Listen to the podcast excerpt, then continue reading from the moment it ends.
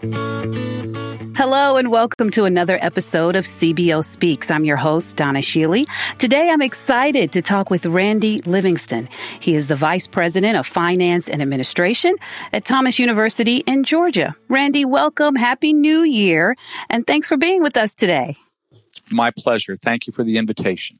You're so welcome. So, Randy, you are not new to this. You have been in admin leadership for some time now, since 2000. Yes.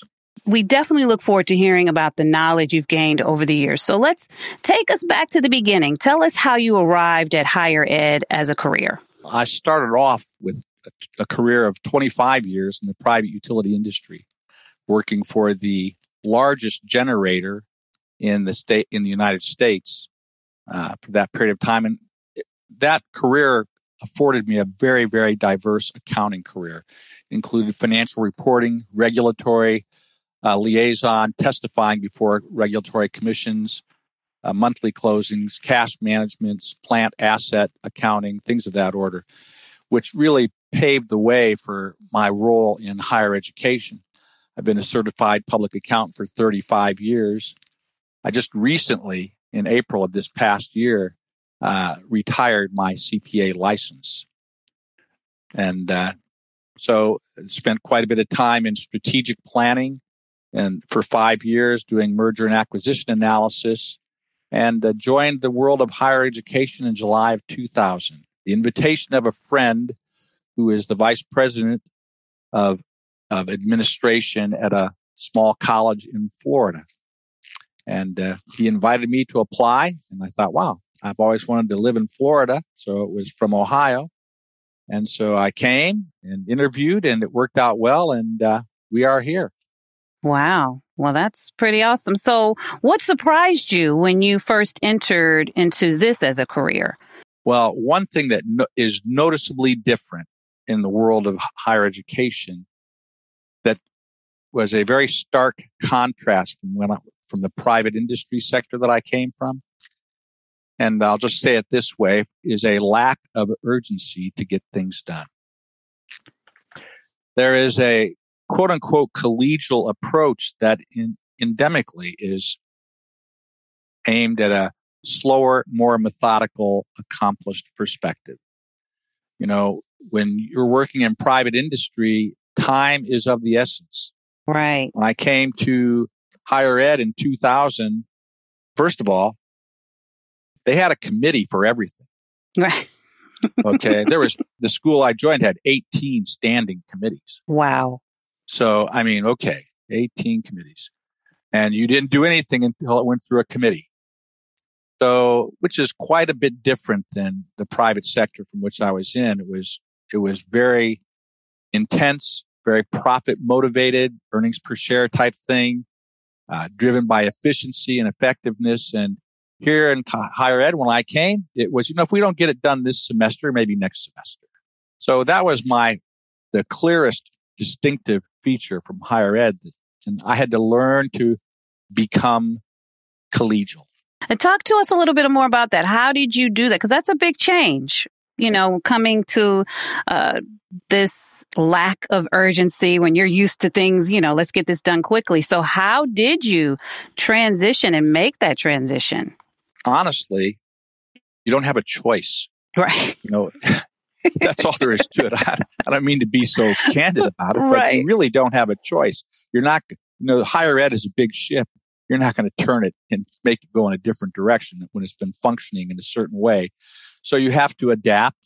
You have to learn how to pursue what belongs to your court in a way that how it touches those other vested constituencies to bring them alongside to gain their consensus, to get, to capture their viewpoint, to assure that they are comfortable with your changes, the things you're pursuing and uh, doing, so that we can all step forward at the same time. And that that was a it was a change. Uh, that was not the way we lived and operated in the private sector.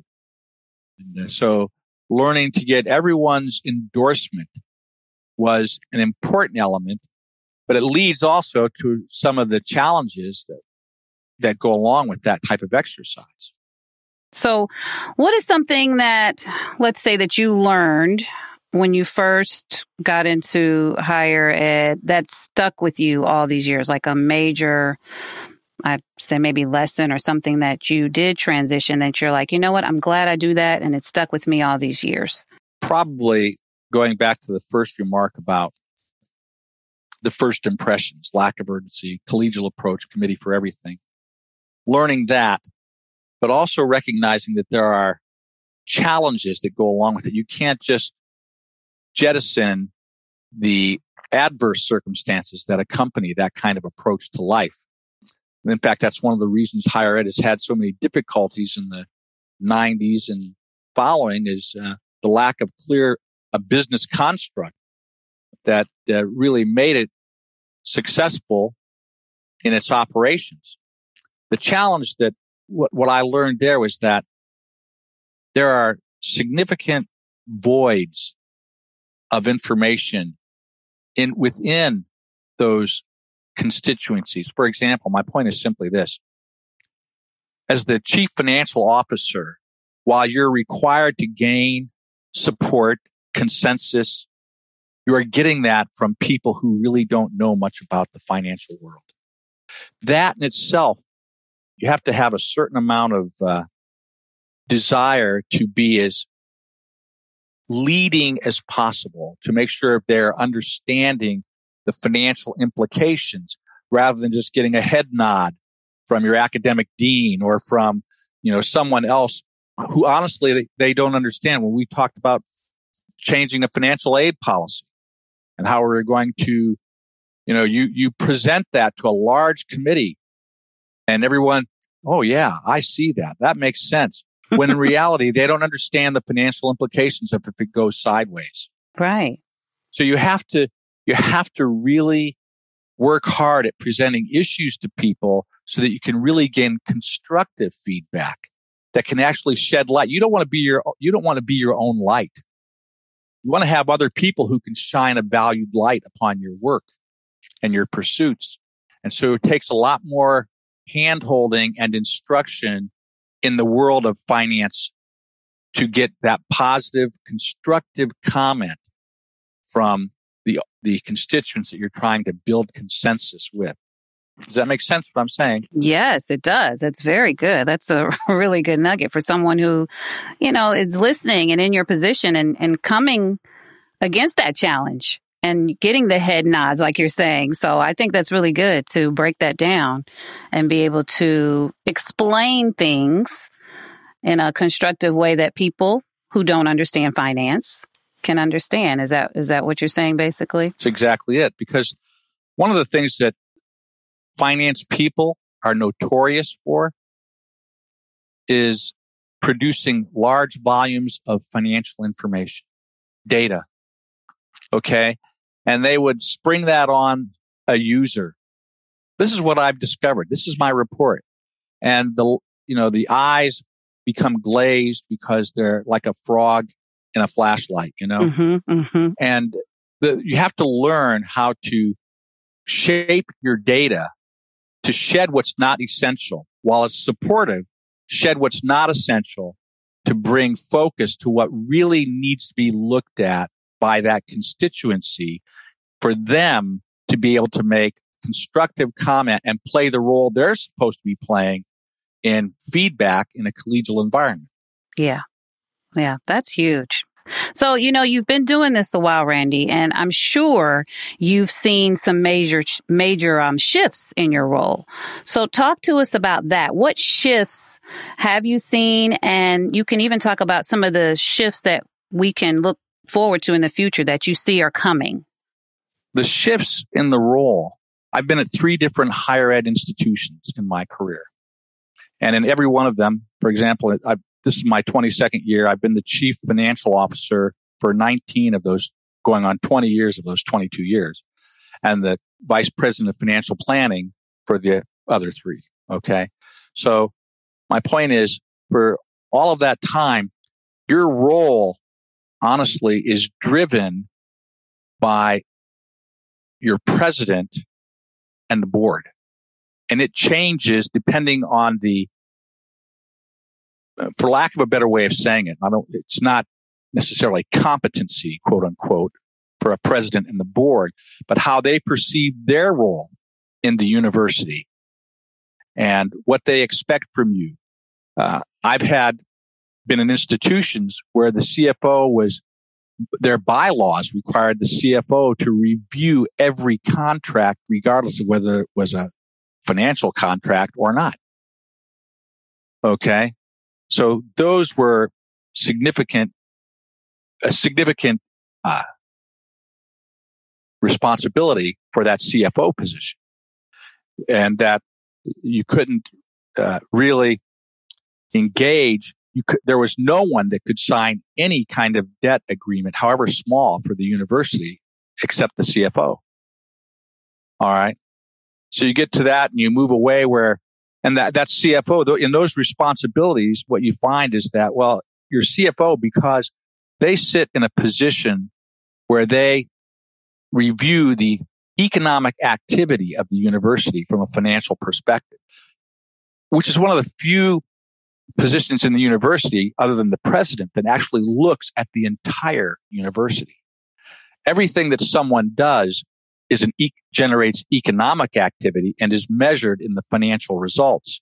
So the CFO sees all of that in a context that's bigger and broader than most other individuals do and they have the they have the responsibility for e- evaluating its efficacy, its serviceability to the university, and so on and so forth. So that being the case, your CFO has a little bit, in some cases, more ex, more responsibility put upon them. Hence, they're called the chief business officer because of that.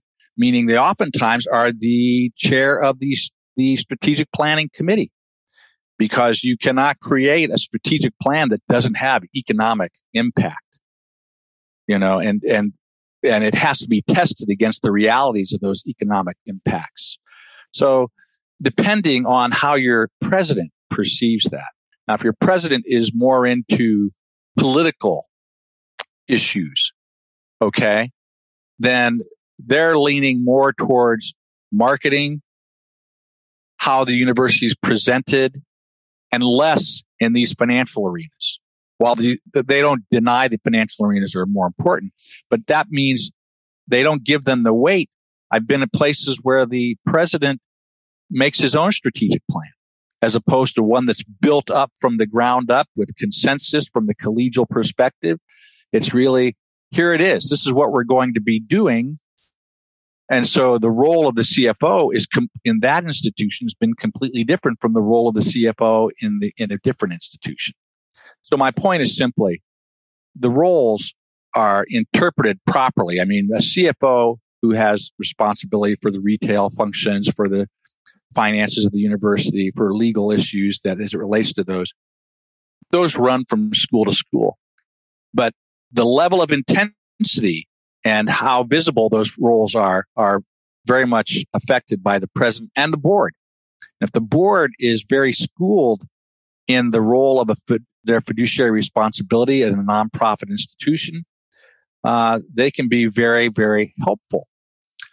And if they're not, they can be either very, very distant or very, very burdensome. And so I'm just saying that I'm not that that happens in life. That's all there is. A lot of times people get on a board, they're, they don't really understand their role. I like how you keep it plain, Randy. That's good. you make it plain and, and spell it out. I really like that. So you, you have a lot of knowledge. So talk to me about how you're giving that back. What does your succession plan look like and your mentorship? For me, it's personal interaction. I'm 68. I'll be 68 in February. Okay. So my my longevity is uh, not for long. Let's put it that way. okay. But the thing is, I meet with my direct reports one by one every week. And uh, so uh, we meet by Zoom because right now we're all operating away from campus in our homes. But that, that meeting has not stopped since I've been at every school that I've been to. I've always met with my direct reports one by one. And the, the, the role is to interact with them by defining what the expectations are, giving them constructive feedback in those expectations, and encouraging them to grow beyond those expectations. My chief contemplation for them is this. You need to recognize that you've got to be able to reach up to your superior's desk and take work off of that desk and perform that yourself, which allows your superior to grow and you move into that void. So there's a constant trickle down from that responsibility. You need, and we work at defining things and you review enough times where you feel, you know, this person can take care of that. For example, for some time, I would do the modeling for our budget. And I have worked with our finance and budget manager over the time so that now that person is basically uh, doing, setting up certain of the operational statistics and features dealing with the budget, the department heads for the budget work. So you, you review with them, you engage them, you give them opportunity to work, you provide constructive feedback and allow them to step up into the role that you want them to play, which means you have to get rid of your, some of your responsibility. That's the key thing in growth of a subordinate is being willing to let go of your own responsibility. Yeah, I know. And some people have a hard time with that, letting go and, and, delegating. Mm-hmm. The old saying is working yourself out of a job is a true statement. Yeah. So, well, you know, you've been doing this, like we said, for quite some time. What would you say is the main thing that drives that, you know, that drives you in this role that kept you in for so long? I like to work with people. In, in the, in the world I came from, there was interaction, but it was very, very focused on product, mm-hmm. producing financial results. Okay. Here, the need for producing financial results is even greater, but the opportunity to work, as I talked earlier about um, the collegial engagement, trying to help people understand what my contribution is to the mission of the university so that they can make constructive comment on my ability to achieve that mission. I didn't have to do that when I was in previous work in private enterprise, you know. So here we have an opportunity to to work to build a a a growing working knowledge of the role that I play. There's more it's more incumbent upon me to understand what my contribution is so that I can articulate it to people who are uninformed you know, you work with the president, as I said, oftentimes the president, they have no financial background. They're from public administration or academics or something like that. You really have to articulate the significance of what you're saying to them so that they don't put too much weight on it or they put too little weight on it because you know what? They're relying on you. And so the, the challenge of being able to work with others who are uninformed, being able to upgrade their understanding to the place where they can fulfill their role in the mission is a very enjoyable uh, part of my job. All right, final thing, you know, your future. You've been doing this a while. Do you see yourself, you know, a few more years? What what does Randy's future look like as we move into in a new year? What what what can we look forward to, or what do, are you looking forward to as you continue in the role? we are doing new things. Our school's adding a football team. Oh. So that's stretching a little bit. The other institutions I came to, they had a football team. Right. So, but, so this is a brand new exercise, you know. So I'm, it's, it's a little bit challenging on that front. I'm enjoying that. When I was looking for this position, I was actually seeking, prayerfully seeking something that would challenge me financially and allow me to use my accumulated experience in a profitable engagement. And this has turned out very well that way because we're a smaller university and uh, the challenges that go along with a smaller university are many. We face all the same issues that larger universities face with less resources, either financial or personnel. And that, that puts a demand on the contribution that uh, that needs to be made. So I'm, I'm very thankful. I enjoy what I'm doing. I, would like to stay a few more years and, and see us pass the football team, see us uh, grow in that arena, if you will. And uh, but other than that, uh, my time is rapidly diminishing for what it's worth. Yeah. Wow. Well, you, I don't even want to let you go. The knowledge that you have, I hope you, even once you do leave the field, I hope that you will do some sort of mentoring classes or something because you just have so much wisdom and so much knowledge. We just appreciate you sharing. Let me just say this. Mm-hmm. That which I've learned, the Lord has helped me learn. And he's put me, he's put me around good people. Yeah. That have invested in my life. That's the honest truth. I've had a good career and uh, people have made investments in my career and in my life and they've paid off. And I'm very thankful for that. So I, I stand where I'm at today by virtue of his grace and the people around me who've shown favor toward me. So, and honestly, that, that at its heart is what higher education should be all about. You know, um, my concern now is that it's not really so much that way, but the collegial enterprise where, where each serves to profit all is what makes growth a real achievement in a personal life. And, uh, I don't know that higher ed is still in tune with that collegial enterprise. Let's put it that way as a whole. Well, again, thank you so much for sharing. Is there any final points you want to give before we close out today? Uh, well, the only thing I would say, uh, going back to the remark about things that I enjoy. Yeah. And that is, I don't want to leave without emphasizing the last remark about the contemporaries that I've worked with. Mm-hmm. You know, you want to talk about what can a younger person do to advance their career. The scripture says, iron sharpeneth iron, so a man sharpeneth the countenance of his friend. You know, we need to learn to interact with our contemporaries and we need to do, we need to listen to what they have to say and learn from them and profit from them. And, and my life has benefited, as I said, by the interaction that I've had, not just with my coworkers, but my subordinates have taught me much as well as my superior. So I, that interaction, if I was going to say one thing to anybody else is, you know what? Work with the group, learn and spend time. That's all I can say. That is so great. Man, thanks, Randy. You know, thanks for sharing with us today. We appreciate your wisdom and everything you've shared. You can find out more about Randy Livingston in today's episode by visiting podcast at nacubo.org under professional development. Then click online education. Make sure you subscribe to CBO Speaks on Apple Podcasts so that you can get the latest episodes instantly.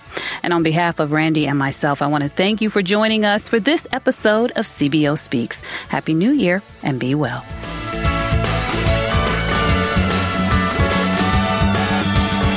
Thank you for joining us today. I'm Susan Whealler Johnston, President and CEO of the National Association of College and University Business Officers. You can find resources for today's episode, as well as a wide variety of research and tools at nacubo.org. I hope you enjoy the podcast.